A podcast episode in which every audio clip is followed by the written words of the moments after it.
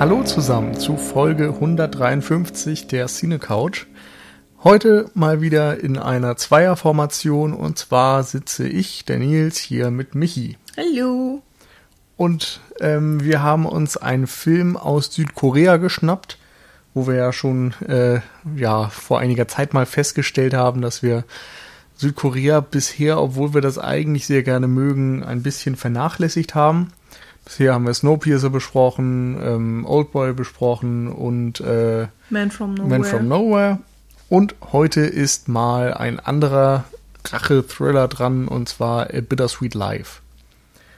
Regisseur ist Kim Ji-woon, den kennt man zum Beispiel noch von ähm, A Tale of Two Sisters oder äh, von dem Episodenfilm Doomsday Book, The Good, The Bad and The Weird, I Saw the Devil. Also er ist auf jeden Fall einer, der schon verschiedene Sachen gemacht hat, hat dann auch sein Hollywood-Debüt mit The Last Stand gegeben, wo dann Arnie mal wieder ein bisschen in seine Action-Vergangenheit reinschnuppern durfte.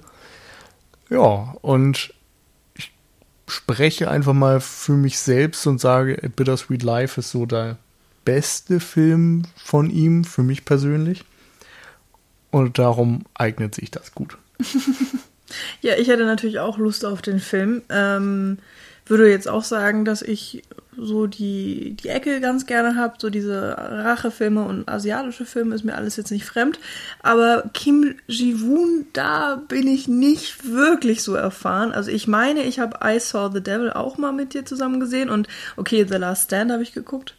Ähm, okay, vielleicht auch nicht. Ja, egal. Also nicht zusammen, glaube ich. Aber, ja. ja.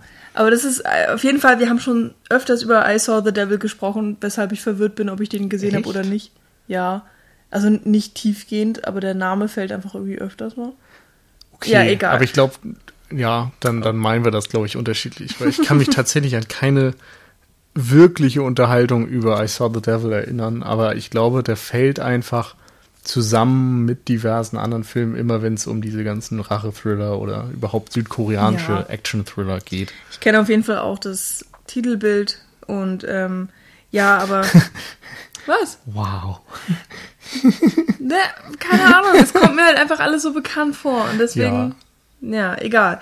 Worauf ich hinaus wollte, bin jetzt nicht so der größte Kim Ji-woo erfahren, Woon erfahrene, ähm, im Gegensatz zu dir, Nils. Aber das macht ja nichts. Äh, wir haben uns den Film einfach mal angeguckt, sozusagen mhm. gerade eben vor dem Podcast und ähm, war bei mir die zweite Sichtung. Ja, ich glaube bei mir dritte oder so. Ja. Ist aber auch jetzt im Laufe von etlichen Jahren passiert. Also ich, ja, vergesse immer ganz viel und kann das dann nochmal ein bisschen neu entdecken. Und ich würde mich auch nicht so als Kim Ji-Woon-Experten bezeichnen. Also ich habe mm. die Filme, die ich vorhin aufgezählt habe, eigentlich alle mal gesehen, aber auch alle eigentlich nur einmal, außer Bittersweet Life. Warum, weiß ich jetzt auch gar nicht so genau. Ähm, ich hätte auch, glaube ich, mal wieder Lust drauf, mich näher damit zu beschäftigen. Aber insofern fällt mir das auf jeden Fall auch schwer, dann den Film nachher so ins Övre einzuordnen oder mhm. so. Oder jetzt so typische ja, Stilmittel vom Regisseur festzumachen oder so. Da habe ich dann auch irgendwie zu wenig Ahnung von. Aber wie gesagt, äh, Südkorea hat sich vor allem so vor zehn Jahren, um 2005 rum, als der Film selbst erschienen ist, sehr hervorgetan mit diesen Thrillern, wo dann Oldboy rauskam, überhaupt die Rache-Trilogie von Park Chan-wook. Dann gab es irgendwie verschiedene andere Krimis und Thriller, auch von Bong Joon-ho zum Beispiel, der dann später mit Snowpiercer eben auch bei uns besprochen wurde. Und in dem Dunstkreis kam eben auch Kim Ji-woon dann hoch und wurde groß. Äh, keine Ahnung, was diese Filme, finde ich, immer ausmacht, ist diese drastische Gewalt und so ein Hang zum Realismus. Also vorher hat man das ja oft so gehabt, dass die Hollywood-Schiene entweder war, dass alles total abgehoben war und ironisch, so 80er-Style mit Stallone Schwarzenegger zum Beispiel, oder dann mit diesem ähm, Post-9-11-Action-Kino, was von Bourne zum Beispiel vor allem groß gemacht wurde, also Jason Bourne, der Figur, ist natürlich jetzt kein Mensch, der dahinter steckt. Paul Greengrass wäre das dann zum Beispiel, aber wo eben sehr viel mit ganz, ganz, ganz schnellen Schnitten gemacht wird und alles sehr verwackelt und shaky cam und so. Und auf der anderen Seite gab es dann so dieses hochstilisierte Zeitlupengeballer, was man vielleicht von John Woo dann kennt.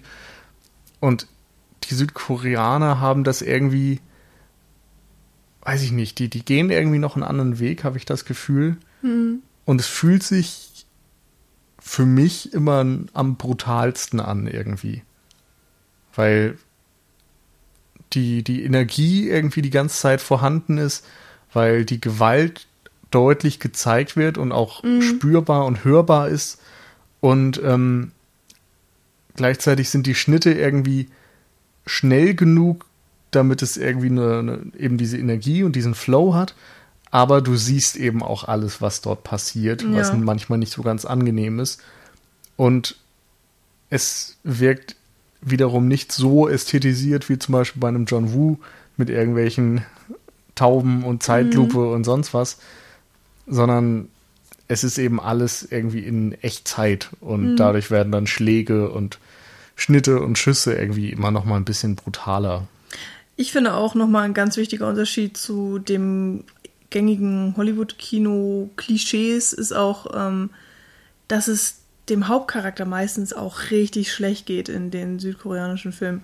Oder beziehungsweise du kannst nicht für die Sicherheit des Hauptcharakters garantieren. Mhm. Also du, du weißt eigentlich nicht, ähm, wenn du jetzt den Film reinschiebst, ob er am Ende noch lebt, ähm, ob, ob er sich eventuell selber das Leben nimmt, weil er so ähm, mit seinen Gefühlen nicht zurechtkommt oder auch mit den Taten, die er vollzieht im Laufe des Films oder ob einer seiner tausenden Gegner ihn dann doch letztendlich umbringt, ob er seine Mission überhaupt erledigt. Also ähm, das finde ich immer so extrem spannend, wenn wir diese Filme mhm. gucken, dass man einfach das Gefühl hat, so ähm, die erzählen Geschichten einfach anders und da ist auch der Hauptcharakter nicht von ausgenommen und ähm, bei amerikanischen Filmen ist es einfach so, du hast einen Hauptcharakter, der macht die Hölle durch, aber du weißt, ja, okay, der überlebt und dann hat er am Ende vielleicht ja, noch seine Freundin oder so. Die oftmals macht er ja noch nicht mal, also halt. geht er nicht mal durch die Hölle. Mhm. Sondern, mein Gott, der schießt halt alles nieder, was ihm in den Weg kommt, aber hat am Ende drei Kratzer gekriegt. Mhm, so diese James Bond Unverletzlichkeit, die es ja auch eine Zeit lang immer mal gab. Ja. Oder Agenten Auf jeden Fall ist es eben im koreanischen Film doch extremer, dass dort der Held sowohl körperlich einiges erleiden muss und eben auch meistens am Ende irgendwie gebrochen dasteht oder wie du sagtest, halt auch manchmal stirbt. Mhm. Da gibt es einfach keine Sicherheit und es ist fast nie so, dass es ein Happy End gibt und dass die Rache dann am Ende sich gelohnt hat, sondern irgendwie entweder ist dieser ganze Rachefeldzug gescheitert oder er ist nicht das, was er, der, der Held sich vorgestellt hat oder mhm. was auch immer. Also es gibt irgendwie immer ein großes Aber dabei und das finde ich auch immer sehr spannend. Vor allem, weil Selbstjustiz ja auch immer so ein bisschen ja, ein schwieriges moralisches Themengebiet ist. Mhm. Generell finde ich, laufen viele dieser Filme immer auf so einer grauen Linie. Also es gibt halt nie unbedingt das klar kontrastierte Gut und Böse. Und man kann alle Seiten irgendwie so verstehen und man ist so dazwischen gefangen und der Hauptcharakter ist meistens ja auch irgendwie dazwischen gefangen, dass er ähm, ja ganz grob gesagt so für sich selbst kämpfen will und, und seine eigenen Motive hat, für die er einsteht und, und seine Überzeugungen. Ähm, aber ich finde, trotzdem sieht man auch immer so einen Zweifel in diesen Hauptpersonen mhm. und mm, es gibt immer so Momente, wo man, wo man halt merkt, dass, dass die, ja, der Hauptcharakter sich selbst nicht unbedingt sicher ist. Also äh, da werden wir dann nachher bei Bittersweet Life auch nochmal drauf eingehen. Also ähm, so ja, sind einfach komplexere Figuren, habe ich äh, komplexere mhm. Geschichten, komplexere äh, Hintergrundmotive, die da alle so äh, sich zusammenbrauen und einfach ein ähm, im, in den meisten Fällen einen spannenden Rachethriller ergeben. Und ähm, da ist, habe ich eben so das Gefühl, wie ich vorhin auch schon so angedeutet habe, einfach viel mehr Platz auch für äh, Ausnahmen, für, für, für drastischere Bewegungen in die eine oder andere Richtung, sodass man halt gerne auch mal überrascht wird oder eben vollkommen vor den Kopf gestoßen wird. Das kann ja auch immer mal passieren. Mhm. Ja, es ist nicht so glatt gebügelt, mhm. kann man sagen, denke ich. Genau. Vor allem, weil es auch immer mal wieder humoristische Spitzen gibt, die mhm.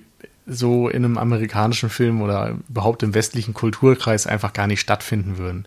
Die würden einfach weggeschnitten werden und dann ist gut. und hier darf das eben doch mal passieren, genauso wie diese Gewaltausbrüche oder auch langsamere Momente einfach mal gestattet werden und nicht so alles ein einziges Tempo annimmt. Ähm, ja, wir können ja mal langsam direkt genau. zum Film kommen. Würde ich auch sagen. Der Plot ist ja eigentlich recht schnell erklärt, würde ich sagen. Wir haben einen Protagonisten, dessen Namen ich jetzt leider schon wieder verpeilt habe.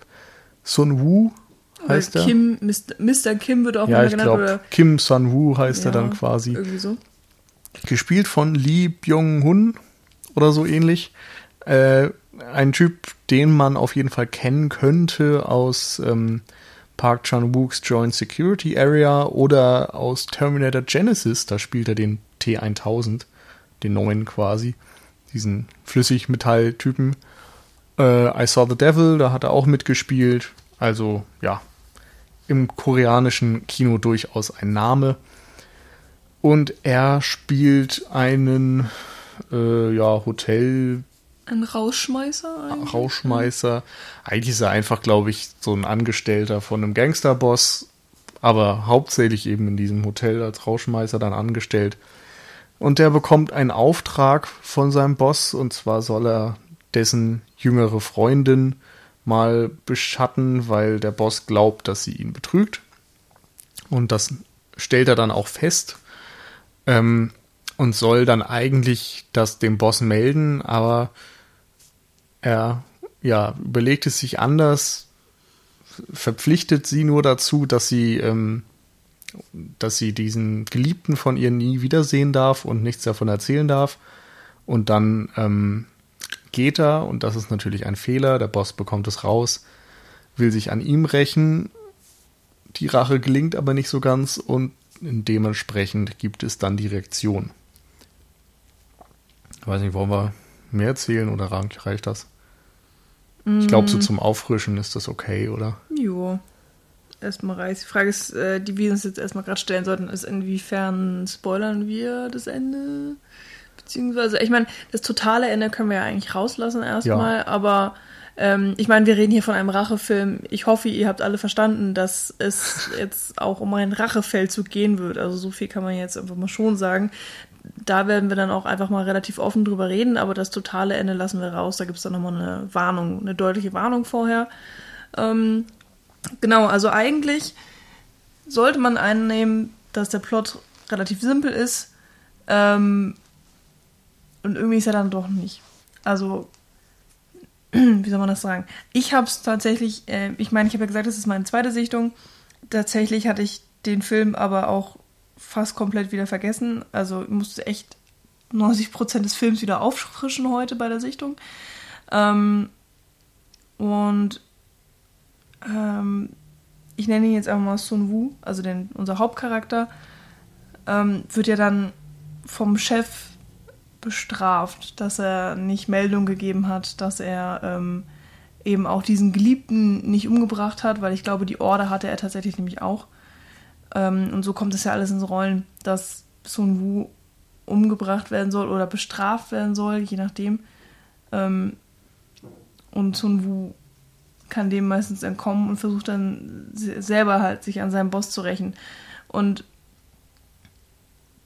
ich fand es halt so interessant, weil ich dachte, ähm, es ist halt so unglaublich drastisch, nur weil also Sun Wu diesen Befehl nicht zu 100% ausgeführt hat, dass er dann eben gleich mhm. umgebracht werden soll. Also natürlich ist es ein Vertrauensbruch gegenüber dem Boss.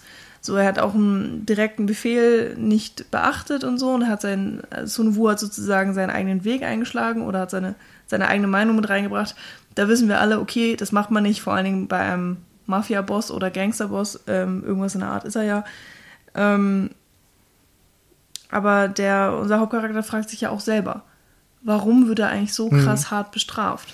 Ja, wobei du das ein bisschen verkürzt, weil er hat ja die Möglichkeit, dann zuzugeben, dass er einen Fehler gemacht hat und sich entschuldigen und so weiter. Und er tut es nicht. Mhm. Also sein Stolz steht ihm da ja auch irgendwie ein Stück weit im Weg. Mhm. Also der Stolz von Sun Wu. Genau. Mhm. Wenn der jetzt einfach sagen würde, naja gut, bin mir zwar keiner Schuld bewusst, aber um jetzt irgendwie mich selbst zu retten, tue ich so und sage, ja, tut mir leid, komm nicht wieder vor, bitte um Vergebung und bla, dann wäre er vermutlich ja deutlich einfacher da wieder rausgekommen. Mhm. Aber ja, sein Stolz steht im Weg und irgendwie auch so dieses, dieses Warum. Also er versteht einfach nicht, warum er so hart bestraft wird und kann aus dem Grund irgendwie diese Sache auch nicht hinter sich lassen. Mhm. Das finde ich irgendwie dann ganz spannend. Also der vordergründig ist es ein reiner Rachefilm, aber es gibt irgendwie doch noch mehr Facetten. Mhm. Also es gibt eben auch die Frage, wie kommen wir als Menschen erstmal generell zu unseren Entscheidungen? Also am Anfang und am Ende des Films, das kann ich vorwegnehmen, ist ja so eine Klammer, wo so buddhistische Zitate oder so, so Glaubenssätze jo. oder irgendwas ähm, ge, ge, ge, ausgesprochen werden ja. quasi. Das sind halt so Lebensweisheiten so ja, ein bisschen, ne? genau. Ähm, und die erste, da geht es ja irgendwie auch darum, ob wenn ein Blatt sich im Wind bewegt, ist es die Entscheidung des Windes oder die des Blattes.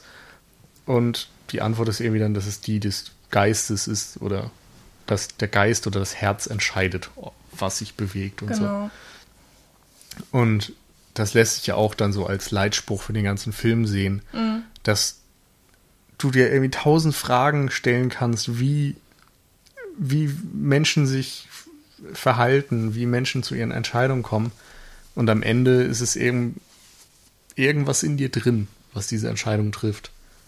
Und mhm. das ist vielleicht nicht immer rational und vielleicht ist es nicht erklärbar. Und das ist ja auch dann am Ende so eine Frage, wo, ja, wo das direkt ausgesprochen wird. So was, warum hat sich Person X so und so entschieden? Mhm. Man kann es irgendwie nicht ganz beleuchten. Und das ist, finde ich, bei Bittersweet Life die spannendere Frage als die der Rache selbst. Und dadurch tritt er auch so ein bisschen aus diesem Genre-Kontext hervor. Weil viele andere, ich weiß nicht, auch gerade wenn man jetzt so Sachen wie John Wick wieder sieht, was ja so mhm. der Hollywood-Versuch ist, dann mal wieder einen Rache-Thriller zu produzieren, das ist halt wieder total plump. So, da wird mhm. der Hund getötet und dann gibt es einen Rachefeldzug und das reicht. Und das ist jetzt auch natürlich ein völlig anderer Film, ist ganz klar. Äh, der will das auch vielleicht nicht unbedingt, aber genau du kannst eben Rache deutlich komplexer machen, indem du Aspekte davon in den Vordergrund stellst oder indem du die Rache selbst in den Hintergrund rückst und andere Fragen ein bisschen intensiver thematisierst. Mhm.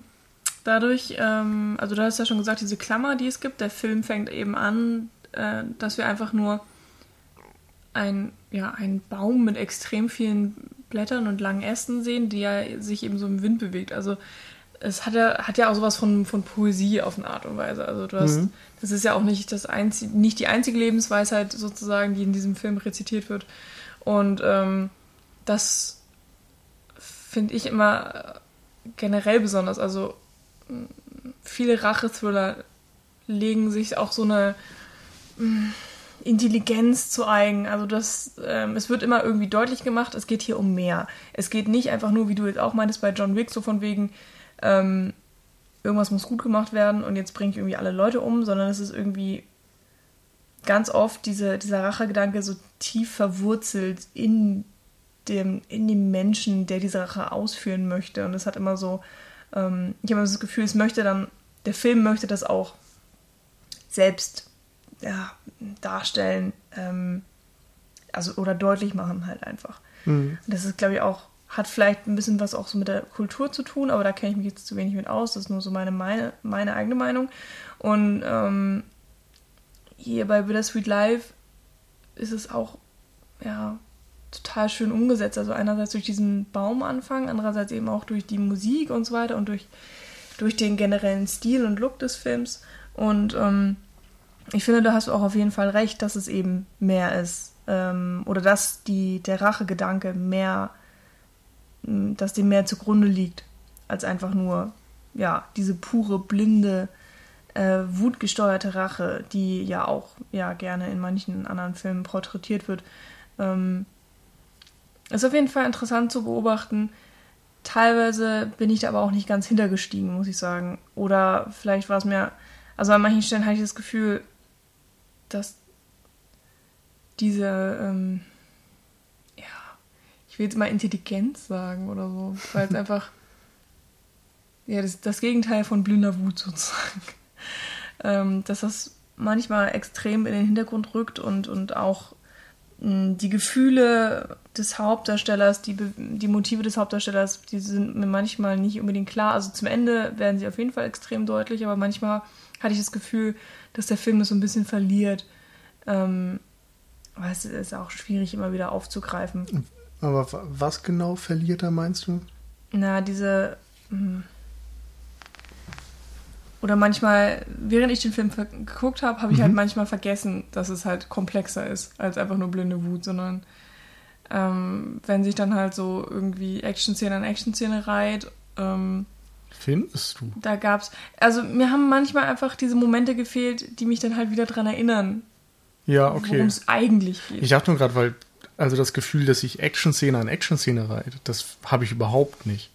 Also nee, ich finde, die sind halt das, sehr. Das wollte ich jetzt auch nicht sagen. Also das okay. war gerade falsch. Aber ähm,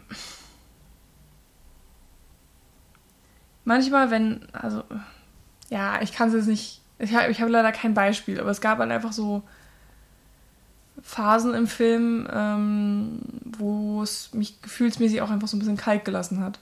Ja. Und dann aber zum Ende hin hat es dann sozusagen alles wieder gut gemacht. okay. Ähm, ich denke, der Film ist relativ ruhig erzählt, abgesehen von den mhm. Action-Szenen. Und ähm, also er, er drückt dir halt nicht so viel direkt ins Gesicht. Also mhm. ja. er lässt einerseits Dinge manchmal unausgesprochen und zeigt dir nur Bilder und Gesten und Blicke und sowas, um bestimmte Dinge deutlich zu machen. Und ähm, dadurch hast du eben auch Charaktere, die nicht ja total auf den Punkt gebracht werden, mhm. sondern wo du nachher irgendwie auch interpretieren kannst und dir selbst überlegen kannst, so, warum tut der dies oder jenes oder wie, wie ist das zu verstehen, wie die Figuren auch zueinander stehen. Also am Anfang zum Beispiel hatte ich das Gefühl, dass der Protagonist, Son Wu, mit, ähm, ich glaube, Mun Suk hieß der andere, also dieser etwas langhaarigere Typ, mhm. dass der überhaupt nicht mit dem kann. Mhm. Weil er irgendwie so sehr, ja. Ungehobelt. Also sagen wir so, Sun Wu hat am Anfang totale Kontrolle ausgestrahlt, finde ich. Der hat, also es beginnt einfach damit, dass es schon diesen Anzug trägt, der perfekt sitzt und alles und ähm, dann gibt es diesen ersten Konflikt, wo mhm. Gäste das äh, Hotel nicht verlassen wollen und er zählt bis drei und dann sollen sie gehen. Und als über drei nicht gegangen sind, macht er die komplett fertig, verprügelt die, aber eben auch so mit so einer klinischen Präzision irgendwie. Also mhm. Also da, er kriegt keine Schläge ab, er kann am Anfang, äh, am Ende des Kampfes einfach mal kurz seinen Sakko ein bisschen richten und sieht sofort wieder perfekt aus. Also, das ist alles irgendwie routiniert. Diszipliniert vor allen Dingen, Auch. Ich. Also da, du merkst einfach, dass da jemand absolut weiß, was er zu tun hat. Und ähm, im Gegensatz dazu ist Munsuk dann eher so ein, ja, keine Ahnung, einer, der viele Sachen, glaube ich, nicht so ernst nimmt, der seinen Job auch nicht so ernst nimmt und dann Fehler macht, aber denkt, naja gut, ich kann ja auch stattdessen ein bisschen Spaß haben und ähm, mhm da ist ja schon ein Konflikt irgendwie. Und später hast du dann das Gefühl, die haben aber schon irgendwie so ein gewisses kollegiales ähm, Verhältnis zueinander. Mhm. Und genauso ist es eben auch beim Boss. Am Anfang denkst du, er und ähm, Sun Wu stehen sich irgendwie nahe. Gleichzeitig ist es so, dass Sun Wu sehr, ich weiß nicht, so unterwürfig, unterwürfig? ja, äh, reagiert und so und ähm, keine Ahnung, also da, es, es sind so verschiedene Dinge, die immer mitschwingen. Also einerseits eine Vertrautheit, andererseits ein ganz klares Dominanzverhältnis mhm. zwischen den beiden. Ich glaube, das liegt einfach daran, dass ähm, wir erfahren halt irgendwann im Film, dass Sun Wu schon sieben Jahre für, für diesen Boss arbeitet. Ähm, und anscheinend immer sich perfekt verhalten hat. Also am Anfang des Films sagt eben der Boss auch zu ihm, ähm, dass er ihm vertraut, weshalb er eben auch diesen Job kriegt, dass er das Mädchen beschützen soll. Ähm, und äh, dass, es, dass er mal ähm, zu, sag mal, dass er es zu etwas bringen zu wird. etwas bringen wird, mal irgendwann. Und man hat so das Gefühl, eigentlich möchte der Boss ihn zur lang, so allmählich zur rechten Hand machen, dass er vielleicht immer mehr und immer mehr Einfluss kriegt. Ähm, und Sun Wu sagt auch über sich selbst, dass er diese ganzen sieben Jahre lang ähm, so der, das perfekte kleine Hündchen gespielt hat. Immer, immer gemacht, was der Boss sagt und nie an sich selbst gedacht, ähm, hat man das Gefühl. Und ähm, ja, dadurch erklärt sich, finde ich, so ein bisschen halt diese Beziehung zwischen dem Boss und ihm. Und auf der anderen Seite, vielleicht hat er eben dann zu diesem Munzuk so ein, ja, nettes, brüderliches, was auch immer Verhältnis, weil sie sich, vielleicht kennen sie sich ja auch schon sieben Jahre, weil sie seit sieben Jahren für denselben Boss arbeiten und sind dadurch einfach zusammengeschweißt. Ich meine, man muss sich vorstellen, die haben wahrscheinlich dann auch zusammen jede Menge Leute verprügelt oder vielleicht auch schon umgebracht. Das, da wird ja nicht mhm. unbedingt drauf eingegangen. Das schweißt natürlich dann auch zusammen. Aber insgesamt ähm, ist es alles so ein bisschen diffus. Also das ist auch wirklich so gewollt. Es gibt jetzt irgendwie keine klaren so Beziehungsstränge, okay, das ist der Boss und deswegen ist er voll hart und irgendwie hat keine Emotionen und das ist irgendwie ähm, seine Freundin und die muss kuschen und darf nichts sagen. Das ist so, so funktioniert der Film halt einfach nicht und das finde ich auch ähm, ganz angenehm eigentlich. Ähm, mhm. das macht es für den Zuschauer halt auf der anderen Seite natürlich nicht unbedingt einfach. Man muss aufmerksam sein, man muss auch die subtilen ähm, Hinweise aufnehmen und verstehen oder teilweise eben auch selber ein bisschen zusammenbringen, ähm, wenn man eben mehr möchte als einfach nur dumme Action. Dann ja. muss man halt auch ein bisschen aufpassen. Ja. Und ich finde gerade die Regie und Kamera tragen eben auch so diese Botschaft oder einen Teil der Geschichte auch irgendwie mit. Mhm. Am Anfang hatte ich ja schon gesagt, hast du dieses kontrollierte, sehr geradlinige, mhm. was einerseits die Hauptfigur ausstrahlt und andererseits eben auch so eine Regie deutlich ist. Also da gibt es Dialoge, wo du einfach ähm, zum Beispiel Sun Wu und den Boss im Profil siehst. So, die mhm. sitzen sich einen Tisch gegenüber und die Kamera ist einfach seitlich und guckt denen dabei zu, wie sie reden. Und es ist alles eben sehr ja, emotionslos mhm. gefilmt. Und als dann Sun Wu den Auftrag bekommt, die Freundin ähm, zu beschatten und oder auch mit ihr dann quasi Kontakt zu haben, sie zu fahren und sowas, ähm, gibt es auf einmal ganz, ganz, ganz viele Großaufnahmen, Detailaufnahmen, also sowohl von irgendwelchen Gegenständen, von ihrem Ohr, von mhm. ihren Augen, von ihren Händen, von weiß ich nicht, kleinen Dingen von der Lampe zum Beispiel in ihrem Haus. Also einfach auf einmal wird alles viel intimer. Mhm. Und vorher gibt es dann auch diesen einen Dialog, wo der Boss sagt, so ich habe dich ausgewählt, weil du noch nie verliebt warst mhm. und ich weiß, wie es ist, verliebt zu sein mhm. oder so. Und in dem Moment, wo er dann diese Freundin trifft, würde ich sagen, verliebt er sich zum ersten Mal auf eine Art. Und das macht natürlich da dieses ganze Ding, äh, die, diesen ganzen Auftrag viel komplizierter, als es eigentlich geplant war. Mhm.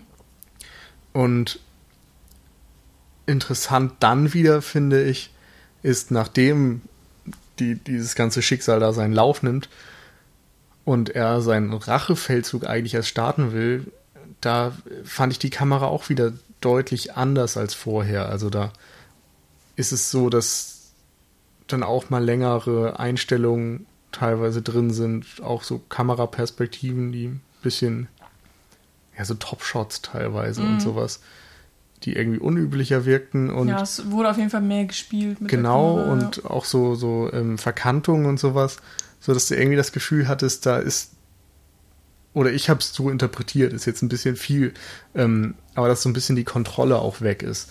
Das habe ich aber vor allem jetzt auch so interpretiert, weil eben im Vergleich zu den ersten Kämpfen, wo Sun Wu die ganze Zeit die Kontrolle hat beim mhm. Faustkampf, dass er dann auf einmal schießt und der kann einfach nicht gut schießen. Also nee. schießt halt echt immer erstmal zweimal vorbei, bis er trifft und dann meistens auch nur so ins Bein oder so. Also das mhm. ist kein so ein guter Schütze, wie man das aus vielen anderen Filmen von den mhm. Helden kennt. Und ähm, er verletzt sich dann eben auch sehr stark, schafft es fast nicht, sich bei dem einen Typen zu rächen, sondern wird selbst erstochen und sowas. Also mhm. das sind so Sachen, wo du auf einmal merkst, hey, der Typ hat die Dinge nicht mehr im Griff. Ja. Eben auch, dass er, ich will nicht sagen planlos an die Sache geht, aber auf jeden Fall überstürzt. Ähm, ja. Es ist halt so, er ist natürlich extrem in die Ecke gedrängt, weil die ganze Bossmannschaft, also alle, alle Gangster, mit denen er eben vorher zusammengearbeitet hat, haben jetzt eigentlich so den Auftrag, wenn sie ihn finden, sofort den Boss auszuhändigen oder eben selbst umzubringen, was auch immer, das wird nicht klar gesagt. Aber logischerweise seine Zeit läuft ab. Äh, er ist eigentlich auch nirgendwo mehr wirklich sicher. Mhm. Und ähm, dementsprechend hat er sich in den Kopf gesetzt, okay, ich werde mich rächen. Ähm, wie mache ich das? Erstmal Waffen besorgen, so schnell wie möglich am besten. Und, da passieren dann natürlich auch Fehler.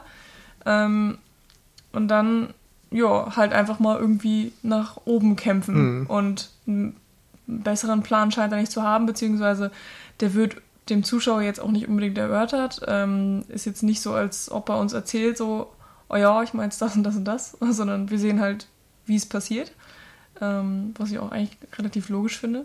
Weil er hat ja auch keine Person, der er das erzählen könnte. Er steht halt komplett alleine. Mhm. Das ist, glaube ich, auch nochmal so ein extrem wichtiger Faktor. Er hat wirklich einfach niemanden. Ich meine, du hast schon gesagt, er hatte sich anscheinend noch nie vorher in ein Mädel verliebt, aber er scheint auch generell kein wirkliches soziales Leben zu haben. Also wir sehen zwei, dreimal seine Wohnung und er hat noch nicht mal ein richtiges Bett. Er schläft auf seiner eigenen Couch, hat anscheinend irgendwie auch, ja, weiß ich nicht, Schlafprobleme oder vielleicht sind da sogar so minimale depressive ähm, Einflüsse irgendwie zu spüren, wenn er dann immer so die Lampe an und aus macht und an und wieder aus. Das hat sowas von ähm, hm. ähm, ja, so ein bisschen was so Verzweifeltes und auch so was Ohnmächtiges. So, er weiß eigentlich nichts mit sich anzustellen und er wartet nur darauf, dass er einschläft und dass irgendwie der nächste Anruf kommt oder der, der nächste Job. Und ähm, diese, äh, diese Alleinheit ist kein Wort. Einsamkeit. Einsamkeit. Schön. Diese Einsamkeit ähm, ist auch eben ein wichtiger Faktor, der ihn dazu treibt, äh, ja. diesen Rachefeldzug durchzuziehen. Und ich glaube, er ist auch wirklich so ein bisschen wie so ein geprügelter Hund. Also, mhm. du sagtest schon vorhin, dass er sich selbst dann irgendwie mal als so einen ergebenen, treuen Hund oder so mhm. bezeichnet, der jahrelang irgendwie gekuscht ist.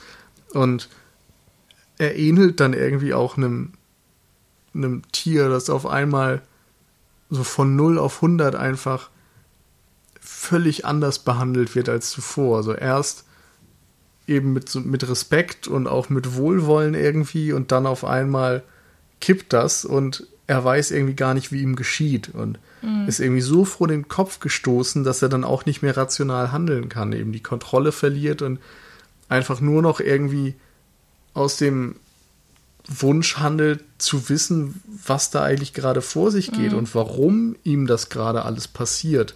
Also es ist nicht mal so eine, so eine Rache, wo er ja einfach um der Rache willen handelt, um, um jemandem zu schaden, um quasi Auge um Auge, Zahn um Zahn irgendwie umzusetzen, sondern es ist eher so eine Ohnmacht, aus der er handelt. Ja. Und ähm, einerseits Ohnmacht, andererseits habe ich auch das Gefühl, dass er so stur ist, weil ähm, in dem Gespräch mit dem Boss, dieses ähm, Essen, wo er den Auftrag kriegt, da sagt nämlich der Boss, Boss auch etwas extrem Entscheidendes, was sozusagen ähm, wie so eine selbsterfüllende Prophezeiung klingt, so ein bisschen. Ähm, dass nämlich, er erzählt irgendeine Geschichte, irgendwas von einem, was war das, ein vorheriger Mitarbeiter oder so. Auf jeden Fall geht es darum, dass man nur an die Spitze kommt, wenn man sich keinen Fehler erlaubt und dass er eben auch ähm, inhaltlich sagt, ähm, sobald ein Fehler gemacht wurde und sei er noch so klein, kann äh, die ganze Karriere zusammenbrechen oder eben, ja, irgendwas in der Form. Und so kommt es ja tatsächlich auch. Also Sun Wu, ja, er heißt so, musste gerade nochmal nachgucken. ähm, Sun Wu leistet sich einen Fehler und das sorgt dafür, dass das ganze Kartenhaus zusammenbricht. Ähm, aber eben auch danach kommt Fehler an Fehler an Fehler, weil er nicht bereit ist, den ersten Fehler zu bereinigen. Du hast schon gesagt, Nils, er ist nicht bereit, einfach mal zu sagen, ja, okay, Boss, es tut mir leid, ähm, das war dumm, sondern er ist irgendwie, ja, er, er will sich halt nicht so in dieses Schicksal fügen, habe ich so ein bisschen das Gefühl, ähm, dass er einfach die ganze Zeit noch versucht, dagegen anzukämpfen. Ähm, ja, nicht unbedingt, damit sein Leben besser wird als vorher, sondern einfach nur, um rauszukommen, sozusagen. Und das klappt natürlich dann einfach nicht. Und deswegen passieren die Dinge, die im Film gezeigt werden. Und deswegen ist das Ende auch so, wie es ist. Habe ich, also das ist so meine Interpretation der Dinge. Und ähm, hätte er sich sozusagen diesem Schicksal einfach gefügt, dann wäre der Film nach 15 Minuten vorbei gewesen. dann hätte er den Boss sozusagen betrogen, hätte dann gesagt, ja, es tut mir leid und dann ähm, wäre er aber wahrscheinlich auch nie aufgestiegen. Dann hätte er, hm. weil er hat ja Beziehungsweise er hätte, er hätte ja eigentlich nicht mal den Boss betrügen müssen. Er hätte ja einfach den Auftrag so Stimmt. ausführen können, ja. Wie es gewollt war. Aber er hat eben eigenmächtig sich erstmal dagegen entschieden, weil er, so würden wir jetzt, denke ich mal, alle interpretieren, weil er Gefühle hat für das Mädel. Hiso heißt sie. Hiso, genau. Ähm, Wird natürlich komplett anders ausgesprochen, aber mein Gott, wir sind Europäer. es tut uns leid. Wir können es halt nicht Die besser. heißt jetzt Hiso. genau, aber weil er eben Gefühle irgendwie entwickelt oder irgendwas zumindest mhm. merkt. Ähm, aber das ist so der erste Punkt, wo er anders handeln könnte. Mhm. Das zweite ist, dass er dann den Fehler direkt korrigieren könnte, was er auch nicht tut. Das dritte ist, dass er dann um Vergebung bitten kann oder den Fehler zugeben kann oder was auch immer. Mhm. Tut er auch nicht. Mhm. Tja. Und dann kommt es halt, wie es kommen muss. Ja. Genre-Regel. Er stürzt sich halt auch so ein bisschen selbst ins Verderben. Ja. Ähm, was halt als Zuschauer auch, finde ich, immer interessant zu beobachten ist, weil man halt denkt so, nein, Junge, was tust du? So, ah, warum bist du denn so dumm? Und wahrscheinlich, das, da, da sind wir wieder bei dieser Sache, bei dieser Entscheidung, bei der man gar nicht weiß, warum man genauso entschieden hat. Also jedenfalls nicht aus mhm. rationalen Gründen. Da ist man halt nämlich genau wieder an diesem Punkt. Und ja. ähm, da, ich habe da gesessen und ich hatte gleichzeitig Mitleid mit ihm, weil ich dachte so, ich kann ihn verstehen, seine Entscheidung kann ich verstehen und gleichzeitig habe ich ihn auch verflucht und ich habe so innerlich möchte man ihn anbrüllen und möchte einfach sagen so, ah, mach's doch anders, sei doch schlau. Man, man möchte ihm wirklich einfach eintrichtern, ähm, dass er halt nicht das moralisch Richtige tut, sondern einfach das ja egoistisch Richtige, also für ihn, für, für sein eigenes Leben Richtige in dem Moment. Und ja, das klappt nicht, das tut er nicht. Wir als Zuschauer können da dann auch nichts mehr dran ändern und ähm, muss man einfach zugucken, wie er sich da eben, wie ich finde, selbst ins Verderben jagt, so ein bisschen. Mhm.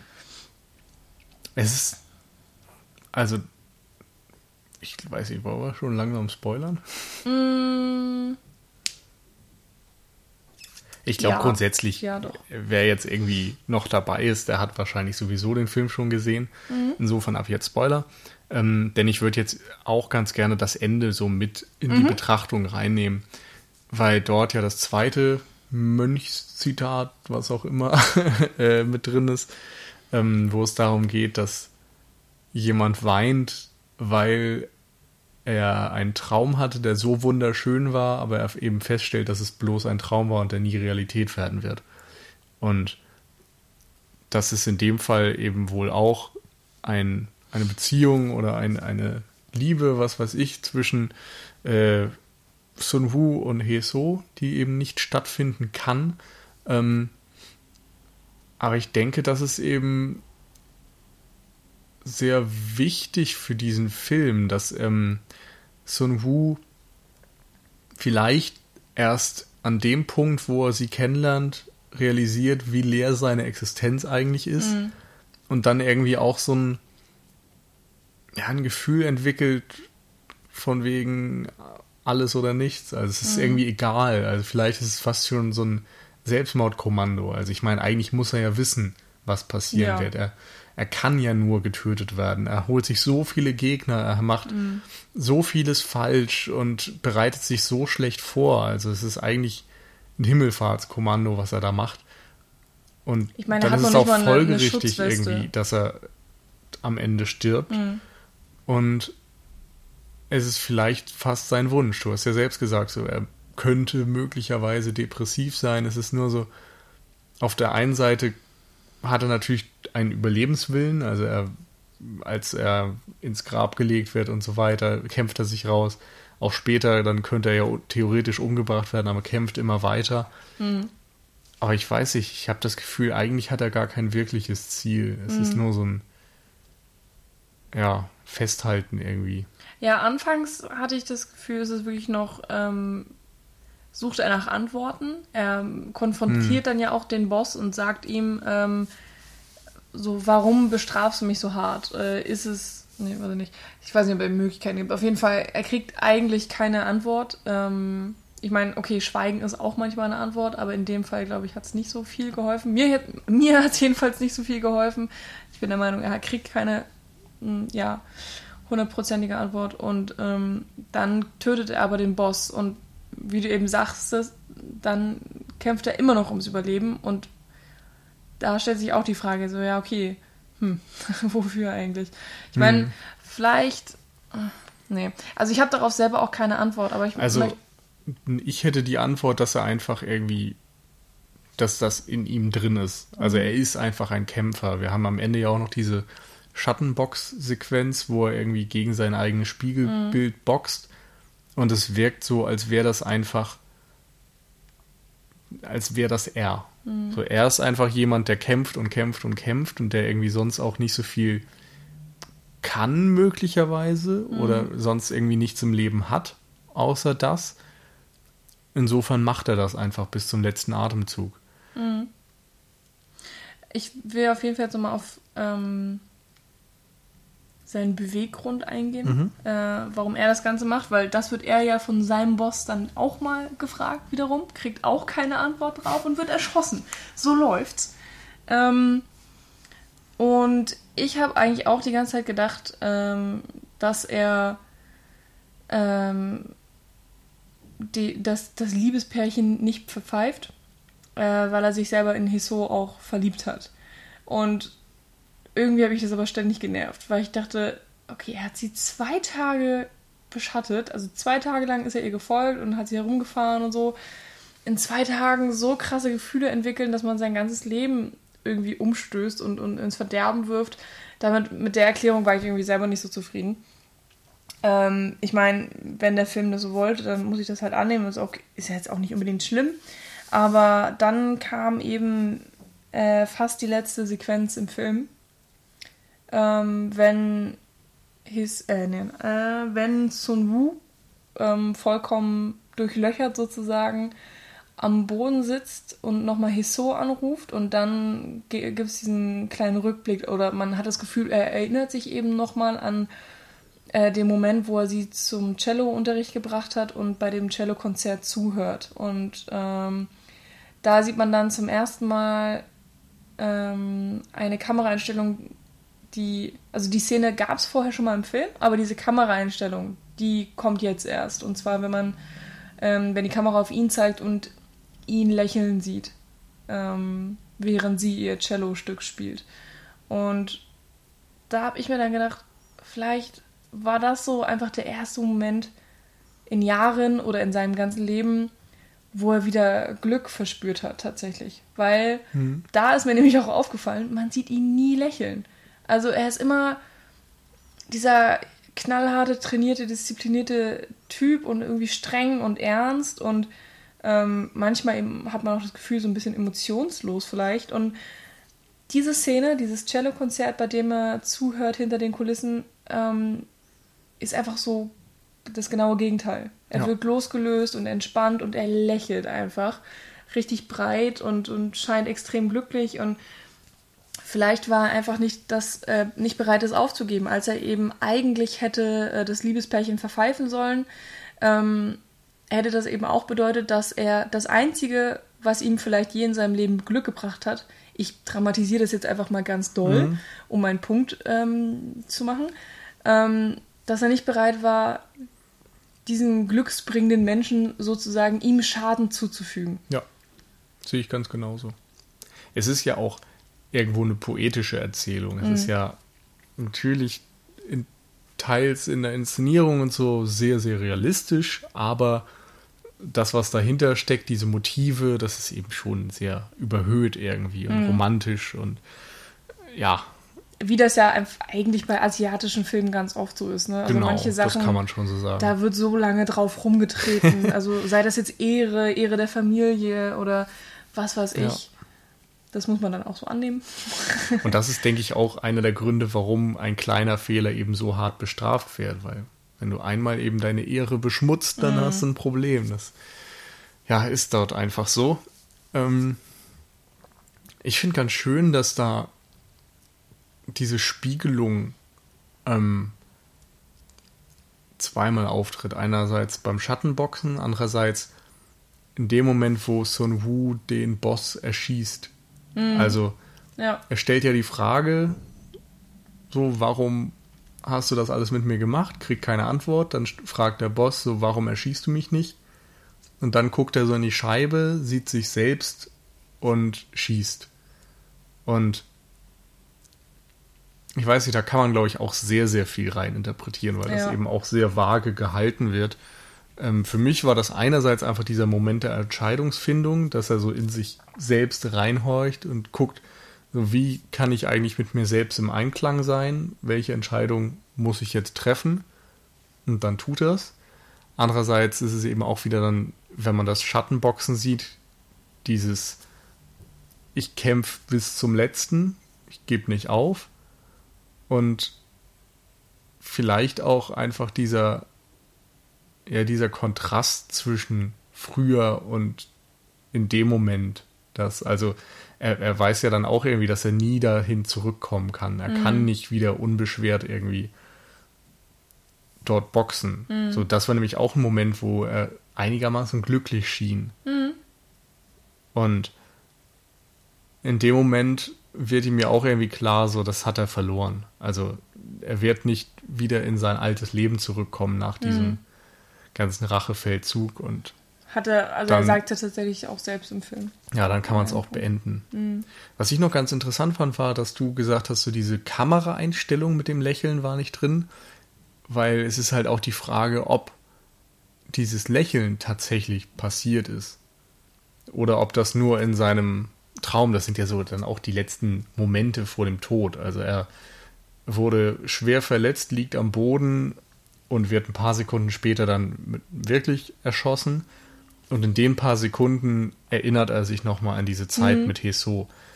Und da habe ich auch gedacht, okay, es kann sein, dass er tatsächlich damals gelächelt hat. Es kann auch sein, dass es jetzt nur in seiner Wunschvorstellung so aussieht. Mhm. Ja, stimmt.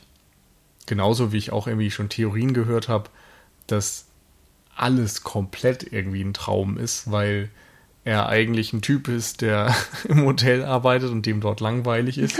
und dann boxt der Schatten und ähm, denkt sich, ah, wie cool das wäre, wenn ich irgendwie mal was Interessantes erleben würde. Wie zum Beispiel ein Rachefeldzug gegen meinen Boss und so. Okay. Ist ein bisschen dumm eigentlich. Aber es macht so von, von den Anhaltspunkten der, der Szenen, sag ich mal, schon irgendwie einigermaßen Sinn in ich sich. Ich habe es auch ganz kurz gedacht, weil eben ja diese letzte Einstellung des Films der Schattenboxen ist und ich dachte so, hä? Was? Hä? Sagt er jetzt, ah, hallo Boss, oh ja, schön, was weiß ich. Und ähm, das ist eben, dass uns so eine zweite Realitätsebene äh, eröffnet wird, indem er eben nicht den dummen Fehler begangen hat, sondern in, in, in dieser Realität hat er seinen Boss angerufen und das Liebespaar verpfiffen oder so. Da war ich ganz kurz verwirrt und so, das fände ich jetzt aber irgendwie scheiße. Und ähm, weil dann eben nichts anderes mehr kam. Also wir haben ja nur das Schattenboxen gesehen und das war's. habe ich mir gedacht, so, nee, das ist, macht eigentlich keinen Sinn als Traumauflösung. Hm. Ähm, also jedenfalls für mich äh, klar, interpretieren, also Raum für Interpretation ist sehr viel da, finde ich, in dem Film. Ähm, aber ja, meiner Meinung nach geht es echt zu weit, wenn man sagt, es war eigentlich alles nur Vorstellung. Äh, aber ja, bei, bei diesem Lächeln muss ich dir recht geben. Das ist ähm, eigentlich schon ja, eine ganz interessante Vorstellung, ob er das sich, ob das sozusagen sein inneres Lächeln einfach nur war. Ich habe mir auch eingebildet, dass wenn er dann tot umfällt, ähm, beziehungsweise er wird ja nochmal erschossen, eigentlich, wenn er dann am Boden liegt, ähm, geht die Kamera so vogelartig über ihn drüber. Und ich habe tatsächlich gedacht, dass ich da auch dann irgendwie so ein, so ein ganz leichtes Lächeln sehe. Mhm. Also ich meine, er ist schon tot, aber sein, ja. Ich glaube, es ist auch so ein, so ein ganz zwiespältiges Ende irgendwie. Weil an, einerseits ist es natürlich traurig, weil er erschossen wird. Und andererseits ist es irgendwie für ihn vielleicht schön, weil er gerade in diesen schönen Träumen schwelgt und gar nicht so recht mitbekommt, was eigentlich gerade mit ihm passiert. Mhm. Andererseits ist es dann wieder ganz grausam, weil er aus diesen schönen Träumen einfach so ganz plötzlich auch rausgerissen wird. Es gibt mhm. ja einen ganz harten Schnitt und der Mörder kommt, ballert ihn ab. Also es mhm. ist so, Beziehungsweise man wird da als Zuschauer ja, ja, selbst so rausgerissen irgendwie. Der Schnitt ist gleichzeitig mit dem Geräusch von dem Schuss. Also, hm. so. also nochmal härter in dem ja. Fall, finde ich. Ähm, ja, auf jeden Fall super interessant. Und ähm, da muss ich jetzt auch wieder an den Titel denken. Also der, der Engl oder der amerikanische oder was auch immer, übersetzte Titel ist ja A Bittersweet Life. Ich habe keine Ahnung, ob der Originaltitel Weiß auch ich. so heißt. Der oh. Originaltitel ist wohl ähm, nur quasi das süße Leben, La Dolce Vita, weil das Hotel mm. oder die Hotelbar oder so ja. so heißt. Ja, die Hotelbar heißt so. Ja. Okay. Weil A Bittersweet Life hat für mich einfach von vornherein noch nie wirklich großartig Sinn ergeben für diesen Film. Weil das ist einfach kein bittersüßes Leben, das ist einfach ein beschissenes Leben, was er führt. Und es wird auch nicht mm. besser dadurch, dass er seine zum ersten Mal verliebt ist oder so. Das, das Wenn es Bittersweet Death heißen würde, dann wäre es ja. noch so einigermaßen passend. Aber Bittersweet Life äh, ja. passt einfach nicht. Ja, wobei The Sweet Life wird halt auch nicht passen. Abgesehen nee. von dieser innerdiegetischen Logik, dass so ich halt finde, das Hotel heißt. La Dolce Vita hat noch sowas ähm, Ironisches, weil es halt, äh, oder so kontra. Oh, das ist ja dann fast schon zynisch. Ist. Ja, nee, auf jeden Fall, finde ich auch. Aber, hm. weiß ich nicht, finde ich auf eine Art auch angebracht. Keine Ahnung. Das ist jetzt auch nur so Spekulation. Aber ich meine, die Bar heißt ja definitiv so, äh, da wird sich bestimmt auch einer was dabei gedacht haben. Weil in der Bar ähm, sterben ja im Endeffekt so ziemlich alle. Also mhm. jedenfalls die wichtigsten Menschen. Und ja. eigentlich wollten alle Ruhm und Ehre und ähm, Reichtum und dann ja, sind sie alle Klappt nicht. tot wegen einer Beziehung des Chefs. Also, oder beziehungsweise ist auch diese Domino-Geschichte, der, der eine Stein, der umfällt und alles ins Rollen bringt. Ähm, so ähnlich kann man es hier ja auch ein bisschen sehen. Der, was ja auch alles hätte leicht verhindert werden können. Also nicht nur Sun Wu hätte sich dafür entscheiden können, den Fehler zu berichtigen auf die eine oder andere Art oder Weise, sondern eben auch der Boss. Und das wird auch kurz mal im Film angesprochen. Und ähm, inhaltlich hatte ich dann halt so das Gefühl, wird ausgesagt, ähm, dass der Boss halt der Boss ist und deswegen kann er eigentlich dann eine Entscheidung auch nicht unbedingt zurücknehmen. Und es ja. muss halt einfach, das Gesetz ist, es muss das gemacht werden, was der Boss sagt. Ja das ist ja auch so dieses typische Bandenlogik-Ding und, und Gangster-Ding, dass eben derjenige, der quasi über dir steht, dass der Recht hat. Mhm. Das machst du gefälligst und sonst kriegst du halt Probleme. Das ist in dem Fall ja auch Genrekonvention, die da mhm. einfach aufgegriffen wird. Ja, und, in und so ein bisschen Fall reflektiert wird vielleicht dann. Hast, du hast jetzt halt einfach diese zwei sturen, ja, Menschen, wie auch immer, ja. die beide mit, mit, mit drastischer Gewalt versuchen, ihr Recht durchzudrücken. Und. Ja, ja, ihr Recht ist die Frage, also. Ja, oder weiß ich nicht, wie. Die aber irgendwie so ihre persönliche Agenda zumindest haben und. Ja, es ist so schwierig zu sagen, was, weil wir ja selbst eigentlich gar nicht wissen, warum sie handeln. So, das ist ja auch der Punkt des Films. So, wir wissen eigentlich gar nicht, warum sie das machen. Und, aber sie tun es eben. Mhm. Und das ist der Status quo und dann kann man eben nur den hinterfragen und versuchen zu verstehen. Mhm. Und, ja. Dadurch wirkt. Es wirkt fast schon so sinnlos alles. Also das ganze Ja. Ding hat man einfach das Gefühl, so es hätte einfach von vornherein alles überhaupt nicht passieren müssen.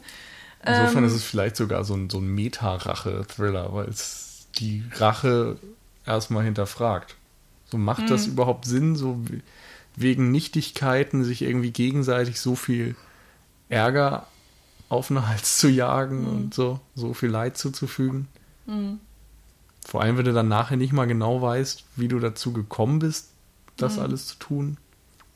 Ja, bei Sun Wu finde ich auf jeden Fall, ist es ein extrem tragisches Ende, weil ich vor allen Dingen auch durch diese ja, letzten Szenen, die gezeigt werden, durch diese Erinnerungen, die er hat ähm, und meine Interpretation eben, dass er da äh, diesen extrem glücklichen Moment hatte und so weiter und so fort, ähm, habe ich schon einfach auch sehr viel Mitleid und äh, ich will nicht sagen, dass ich ihn verstehen kann, Hm. aber der Film versucht eben so ein bisschen ja, Erklärung reinzubringen, was auch immer. Und dadurch, finde ich eben, wird es sehr tragisch. Also wenn man Hm. halt nur so das auf weiß nicht, ich habe tatsächlich das Gefühl, irgendwie freue ich mich für ihn, dass er seinen Weg gegangen ist. Hm. Weil ich das Gefühl habe, genau so hat er es dann irgendwie am Ende doch geplant. Also natürlich in, im zweiten Drittel, dritten Drittel macht er relativ viel Impulsives, aber ich glaube, in dem Moment, wo er eben in die Scheide,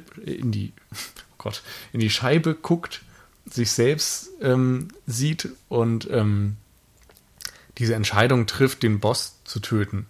In dem Moment ist er einfach vollkommen mit sich im Reinen und weiß irgendwie, was er dort tut, weiß, wie das enden wird und bekommt dann quasi als Lohn diese, diesen schönen Traum, bevor er stirbt. So, das ist irgendwie.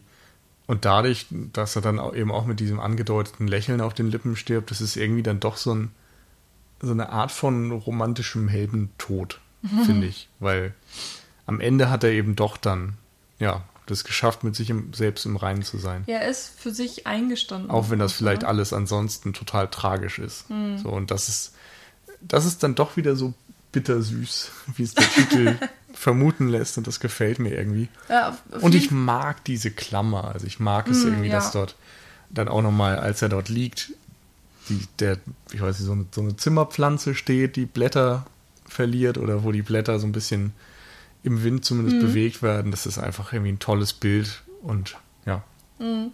rundet das Ganze schön ab. Das auf jeden Fall. Und es bestärkt einfach nochmal das, was wir anfangs gesagt hatten, dass es halt einfach alles sehr kompliziert ist. Also äh, die Motive, die Charaktere, alles ist irgendwie so, ja, diffus oder eben auch kompliziert. Und Ja. ähm, das macht diese Filme eben auch so spannend. Ich würde eigentlich gerne mal auf, ähm, weil du eben auf Bild noch eingegangen bist, auf die Kamera auch nochmal eingehen. So ein bisschen. Also wenigstens halt bei den Actionsequenzen, weil ähm, in der ersten, ersten Action-Szene, die wir jetzt auch schon öfters besprochen hatten, wo er eben die Hotelgäste rauswirft, nett formuliert, ähm, ist mir aufgefallen, dass, oder ich hatte so das Gefühl, dass jede Einstellung extrem penibel geplant ist und an sich jede Einstellung dieser, dieser Action-Szene ist extrem gut gewählt und, und ergibt tolle Bilder. Aber diese ganze Szene an sich, äh, wenn man halt die ganzen Einstellungen aneinander reiht und so weiter, ähm, ich weiß nicht, die Action-Szene, die ist vielleicht ein paar, also wenige Minuten lang, so richtig lang ist die jetzt nicht, aber ja, schon ein bisschen halt, ganz ordentlich. Ähm, es hat sich für mich nicht so ein Flow entwickelt. Also, also nur bei dieser Szene, nur über diese rede ich jetzt, weil die anderen sind ja anders geschnitten, hatten wir ja auch schon gesagt. Und das fand ich ganz interessant. Ich weiß nicht, ob es gewollt war. Ich hatte halt wirklich das Gefühl, da ist jemand, der macht sich über jede Einstellung extrem Gedanken und, und will irgendwie das so perfekt komponieren. Aber das Gesamte, also die, die, die Szene an sich hat für mich nicht ganz so gut funktioniert, weil ich einfach, wie das dann halt, ja, wie allein die mh, Position der Kamera, die sind ja immer wieder hin und her gewechselt und ah, das hat mir irgendwie auf eine Art auch nicht unbedingt so gefallen. Also es war jetzt nicht, nicht schlimm, aber es ist mir halt ja so ein bisschen negativ aufgefallen. Kannst du ungefähr verstehen, was ich meine? Ja, kann ich. Ist, ist halt nur was, was ich nicht so gesehen habe. Mhm. Also vom, von der Wertung jedenfalls. Mhm. Ansonsten hast du schon recht. Also da waren sehr viele interessante Kameraeinstellungen, die auch irgendwie unüblich waren und mit Sicherheit geplant waren und nicht zufällig entstanden sind. Ähm, auf der einen Seite fand ich es da auch fast schade, dass sie so kurz waren, Mhm. weil schnell geschnitten wurde, ähm, weil die eben wirklich einen ästhetischen Wert hatten. Ähm, aber wie gesagt, für mich hat da eigentlich eher überwogen, dass der Sun Wu so perfekt kämpft, dass er irgendwie keinen Schlag abkriegt, dass er alles abwehren kann Mhm. und irgendwie absolut Herr der Lage ist. Und das kam für mich total rüber und dadurch Ja, auf jeden Fall. kam dann auch, ich weiß nicht, wie ich es Flow nennen würde, aber zumindest wirkte es nicht holprig, sondern es wirkte so sehr, ja, passend Mhm. und dann auch irgendwie rund. Nur das rund irgendwie das falsche Wort ist, sondern es wirkte irgendwie so, so maschinell gefertigt. Keine Okay. Ahnung. Also ich hatte so ein bisschen das Gefühl wirklich von, von Zerstückelung, was Mhm. ich halt so ein bisschen schade fand. Ähm, ich meine, ist aber auch vollkommen okay. Und äh, dann bei den anderen Action-Szenen, ich, ich überlege gerade noch, ob mir noch irgendwas aufgefallen ist. Ich meine, die Kämpfe. Ah, Entschuldigung. Ähm, die Kämpfe verändern sich im Laufe des Films und genauso verändert sich ja eben auch die Kamera. Was Gerade natürlich, würde ich sagen, durch erst Faustkampf, Mhm. später vor allem Schusswaffen. Mhm, genau. Und das ist ähm, interessant zu beobachten. Ist irgendwie auch schön, dass der Film da versucht, eben eine gewisse Varianz auch zu zeigen, dass halt nicht, nicht immer nur Martial Arts Kämpfe gezeigt werden, sondern ja, dass es auch abwechslungsreich ist. Das ist irgendwie ganz schön. Ähm, und es ist auf jeden Fall Action, die, ja, die sieht halt gut aus und die ist knallhart. Also das, was wir am Anfang des Podcasts so eher generell auf diese Filme bezogen haben, finde ich, kann man hier definitiv auch auf Bittersweet Life ähm, ja, ummünzen. Ähm, da gibt es auch einfach te- teilweise Schüsse auf den Körper, wo man so beim Zuschauen zusammenzuckt und wo man denkt, oh Gott, okay, das, das muss wehgetan haben und solche Sachen. Oder da wird ein Finger angeschossen und der ganze Finger fetzt weg und solche Sachen werden gezeigt. Es ist schon wirklich extrem heftig. Und ich muss mich immer wieder daran erinnern, wie heftig das ist, weil auf eine Art bin ich es halt ja auch schon gewöhnt. Das, ist, das nervt mich immer wieder, dass ich halt ähm, brutale Action oder ja generell Action schon vielleicht ein bisschen zu sehr gewöhnt bin. Und wenn man sich dann versucht vor Augen zu führen, dass sowas ja tatsächlich passieren könnte. Also stell dir mal vor, du hast jetzt, du, du hast einen Typen vor dir stehen, da fliegt ein Finger ab. Also diese Mhm. reale Gewalt, natürlich ist reale Gewalt und Filmgewalt ist was anderes, aber ich Ja, versuche ich glaube, da machen wir auch echt ein zu großes Fass auf. ja, ich versuche mir nur einfach immer ein bisschen ja, so zu vergegenwärtigen, dass, ja, klar, das ist äh, CGI und Kunstblut und was weiß ich nicht was, obwohl ich glaube, hier wurde gar kein CGI verwendet. Es sah jedenfalls überhaupt nicht danach aus. Aber ja, wenn ich mir versuche, das ein bisschen reeller vorzustellen, dann, dann werden meine Reaktionen dann auch ein bisschen krasser. So auf die brutale Action. Und deswegen, ja, die ist, die ist schon teilweise echt richtig fies. Also mit so einem halb weggeschlagenen Schädel und Ja, all sowas, was aber vieles. Das Was? ist halt auch der, das, was wir am Anfang gesagt Genau. haben, was so diese südkoreanische Welle auch ausmacht. Ne? Ja. Passt hier ich finde es halt irgendwie eigentlich eher positiv so, weil Gewalt ist nun mal brutal und unschön Mhm. und Ja. macht keinen Spaß irgendwie Ja. in dem Sinne, sondern die ist halt schmerzhaft und zerstörerisch. Und da finde ich es irgendwie legitim, das darzustellen. Mhm. Nö, finde ich auch. Ich wollte auch nicht gegen brutale oder ge gegen drastische Gewaltdarstellung argumentieren. Hier passt es auf jeden Fall. Aber es gibt, gibt ja auch andere Filme, wo es immer deplatziert wirkt. Und das ist hier nicht Hm. so. Also, ja, aber eben auch durch diesen ernsten Tonfall einfach, Mhm. ne? Genau. Naja.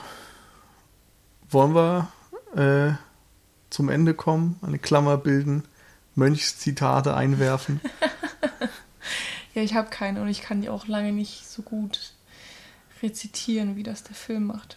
Rache ist ein Gericht, das am besten kalt serviert wird. Altes klingonisches Sprichwort. Klingonisch. Ich glaube, glaub, du wirst müde. nee, ist in Bill so drin. Aber egal. Äh, geht, glaube ich, auch auf Star Trek oder so zurück. Ist anderes Thema. Aber ich fand, es passte gerade gut. Das ist jetzt mein Mönchsschlusswort für heute. Ähm, ja, vielen Dank fürs Zuhören. Ich hoffe, es hat euch gefallen. Wenn ja, dann lasst uns gerne irgendwie Kommentare da oder schreibt uns bei Twitter oder lasst uns vielleicht sogar eine iTunes-Bewertung da. Da freuen wir uns besonders. Genauso wie über Flatter-Spenden. Ähm, empfehlt uns weiter, hört wieder rein und ja, in der nächsten Woche gibt es dann irgendein neues Thema, von dem wir jetzt noch nicht wissen. Naja, wir haben schon ein bisschen was äh, geplant, beziehungsweise Ideen sind ja immer reichlich vorhanden, was dann tatsächlich umgesetzt wird. Das ist meistens schwieriger zu entscheiden. Ähm, dann äh, hören wir uns nächste Woche wieder. Jo, auf Wiedersehen. Tschüss.